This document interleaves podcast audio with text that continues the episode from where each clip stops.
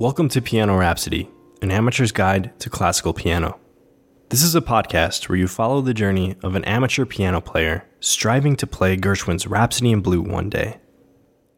Every week, we listen to one of the pieces along the road to that goal, exploring the history surrounding the work and the music within. Hopefully, we all leave this episode with a little more knowledge and appreciate classical piano music just a little bit more. This is episode 7.4, the fourth and final episode in a series spotlight on one of the premier composers of the Romantic period, Frédéric Chopin. Chopin was a rare composer in that he nearly dedicated his entire life's work to solo piano, but he utilized a range of musical forms, including polonaises, nocturnes, and mazurkas, which we've already talked about in the previous three episodes of this series. Today, we're going to continue this dive into Chopin's body of work by exploring another popular musical form, the waltz. The word waltz originates from the German verb walze, meaning to roll or revolve. It's another dance in triple time, but the waltz does not have Polish origins. The dance has a deep history and is believed to date back to the 16th century, when French philosopher Michel de Montaigne wrote about a dance he saw in 1580 in Germany, where he describes dancers that held each other so closely that their faces touched. Back in this time, the dance was considered scandalous, ungodly, and for the lower classes, and was given the names Weller, or Spinner. Around 1750, this peasant dancing came to be named waltze. It remained a dance of the lower class until it started to spread in the late 1700s. The European upper class was still dancing the more stately minuets of Mozart, Haydn, and Handel during this time, but the younger noblemen would slip away to the parties of their servants, and they observed that they were having a lot more fun. From here, it didn't take long for the waltz to become formally introduced into high society. Not everyone was interested in having fun, however. The older generations and the devoutly religious members of society described the waltz as the shameless, indecent whirling dance of the Germans. There was one place where the waltz thrived, and that was Vienna, one of the cultural centers of Europe. The waltz was so popular in Vienna during the 1780s that there are waltzes often titled the Viennese Waltz. Don Curzio wrote about Vienna during this time, saying that the ladies of Vienna are particularly celebrated for their grace and movements of waltzing, of which they never tire. The waltz spread from Vienna to the rest of Europe, including England, in the early 1800s, even though it was considered indecent by many. The waltz even twirled its way across the Atlantic to the United States of America, where it was banned by mission priests in California because of its closed dance position. You know, with all of the old remakes going on right now, I think this would be the perfect Footloose prequel, so get on that, Netflix. Brushing aside the scandalous origins of the waltz, Chopin transformed the idea of the waltz from a dance for the feet to, once again, concert music for the ears. His waltzes span tones from exuberant and joyful to, like typical Chopin, melancholic and introspective. Around 20 of Chopin's waltzes have survived the test of time. Only 8 waltzes were published during Chopin's lifetime, while the rest were published years after Chopin's death. A good chunk of these likely collected by his sister Ludwika, who refused to burn them like her brother requested. Today, we're going to take a look at one of these waltzes that were published posthumously, Chopin's Waltz in A-flat major, Opus Posthumous 69, number 1, a work also titled The Farewell Waltz.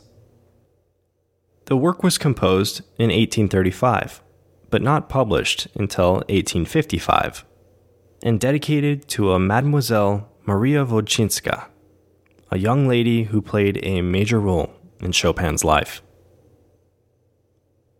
Maria Wodzińska was from a wealthy Polish family.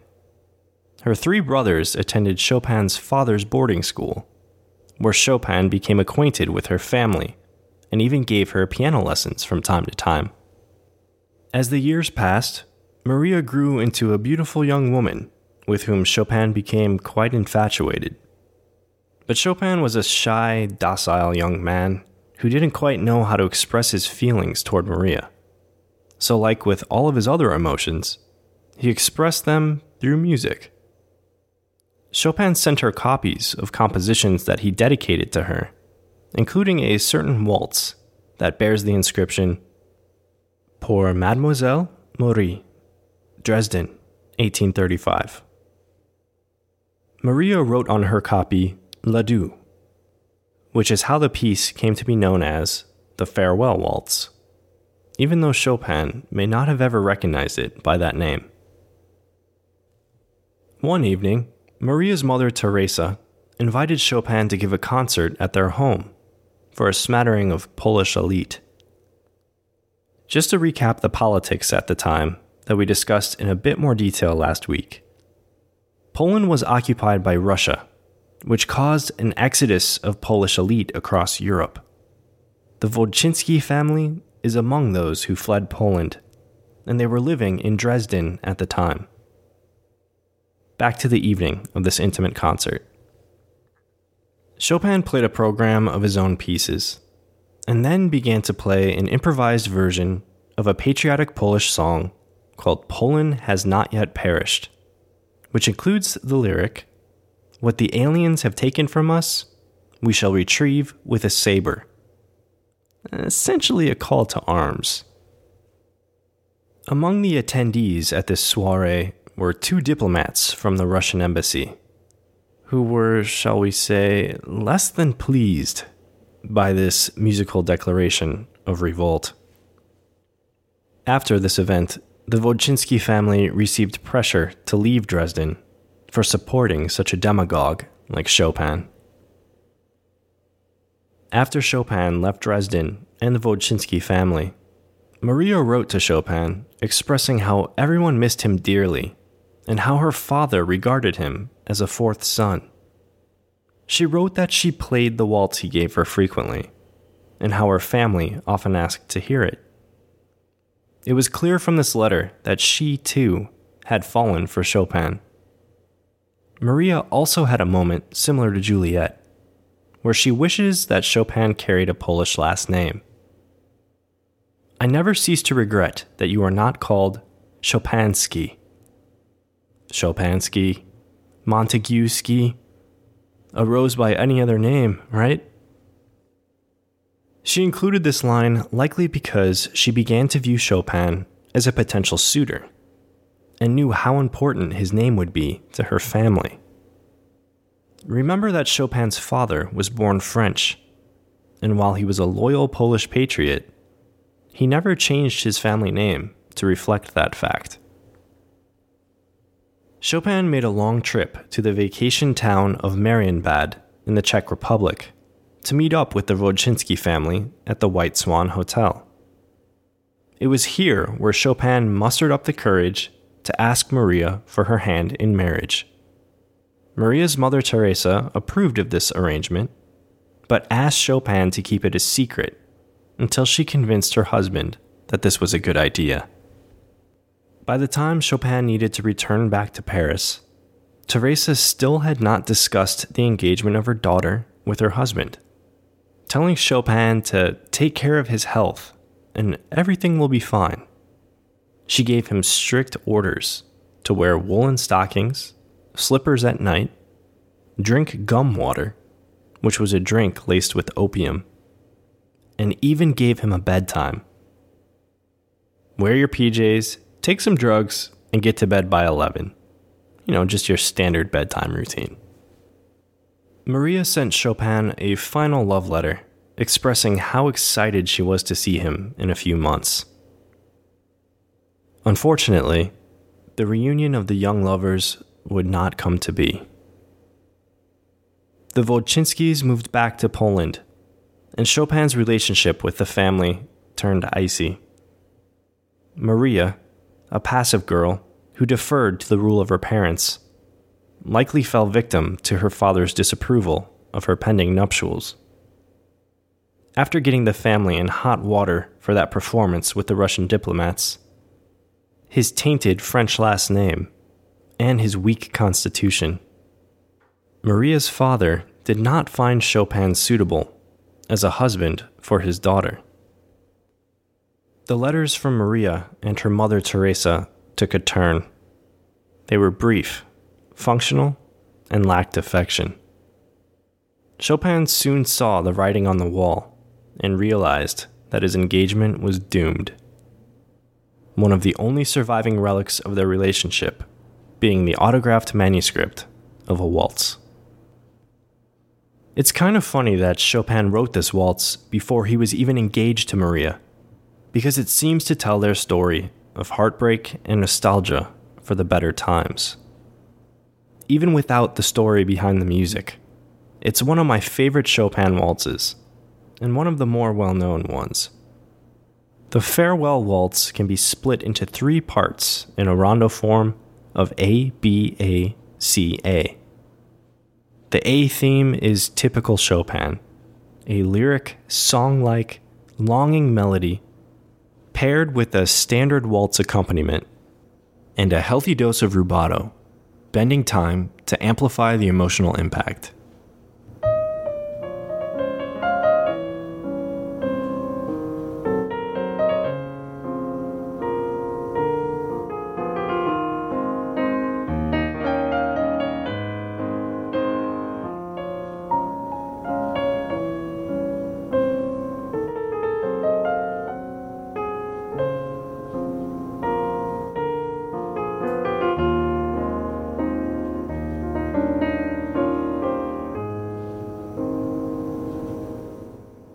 So we've talked a bit about waltzes in prior episodes, but one of the distinguishing features, aside from the triple 1-2-3 meter, is the nature of the left-hand accompaniment, usually started with a bass note on the first beat, followed by two chords on the second and third beats.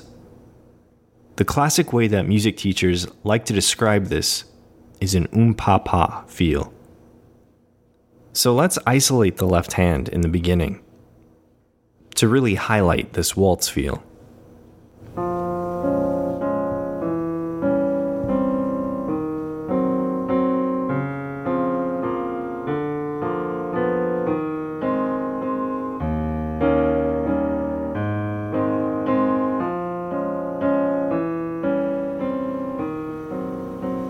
If we're comparing this waltz to a breakup, this A section would be the part where our broken-hearted hero is lying on the couch in a pair of sweatpants, a pint of Häagen-Dazs in hand, while they reflect on their lost love.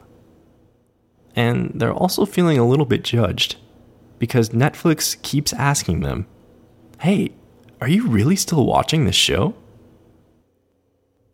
You know, if you subtract the feelings of heartbreak, I personally like to refer to this scene as Friday night.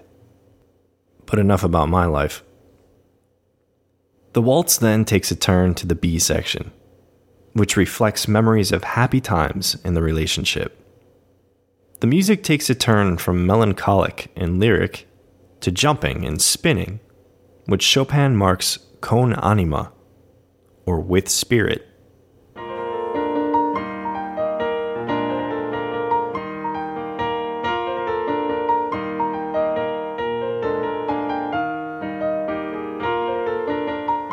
This happy reverie is short-lived, however, and the happier B section fades back into the reality of the melancholic A section.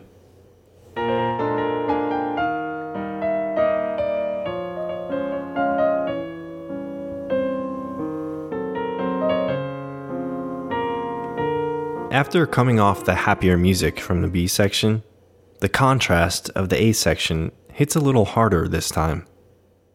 We spend some more time here catching another episode of our Netflix show on the couch. Maybe even start season 2. Who knows? But then we enter another memory and enter section C of the piece. This section is a little chaotic, with more spinning, which seems to spiral a bit out of control.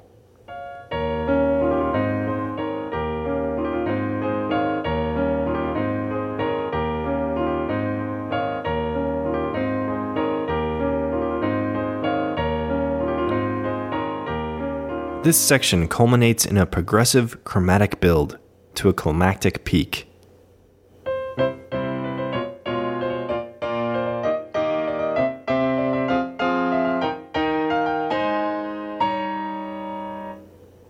Continuing our breakup analysis, I would throw out a theory that this part may represent the memory of a relationship-ending argument, with a crescendo building to a fiery exchange that there's really no turning back from. Finally, to complete the rondo form, we expect a last return of the A theme, which has an even greater emotional impact the third time around. We know this theme by now. It's familiar. And it closes out this waltz with a strong sense of bittersweet nostalgia.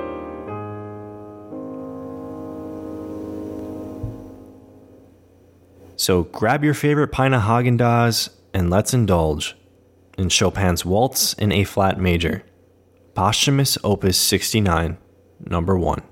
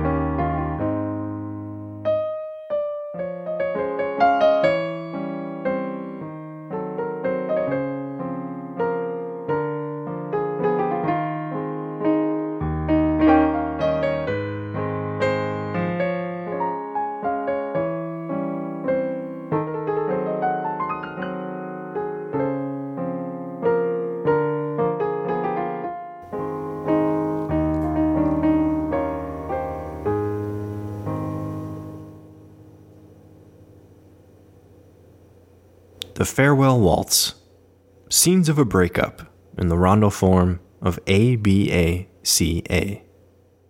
Reflection to happiness to anger, back to nostalgia. A fitting musical theme for the relationship between Chopin and Maria that was not allowed to flourish. So, we've spent 4 weeks exploring the melancholic music of Chopin, and I've really enjoyed making these episodes. But where is our next stop? Next episode, we will jump ahead to the post-romantic era and introduce a new composer to the podcast, the eccentric, yet popular, Erik Satie. Even if his name is not familiar to you, I'm betting his music might ring a bell. We'll talk all about that next time.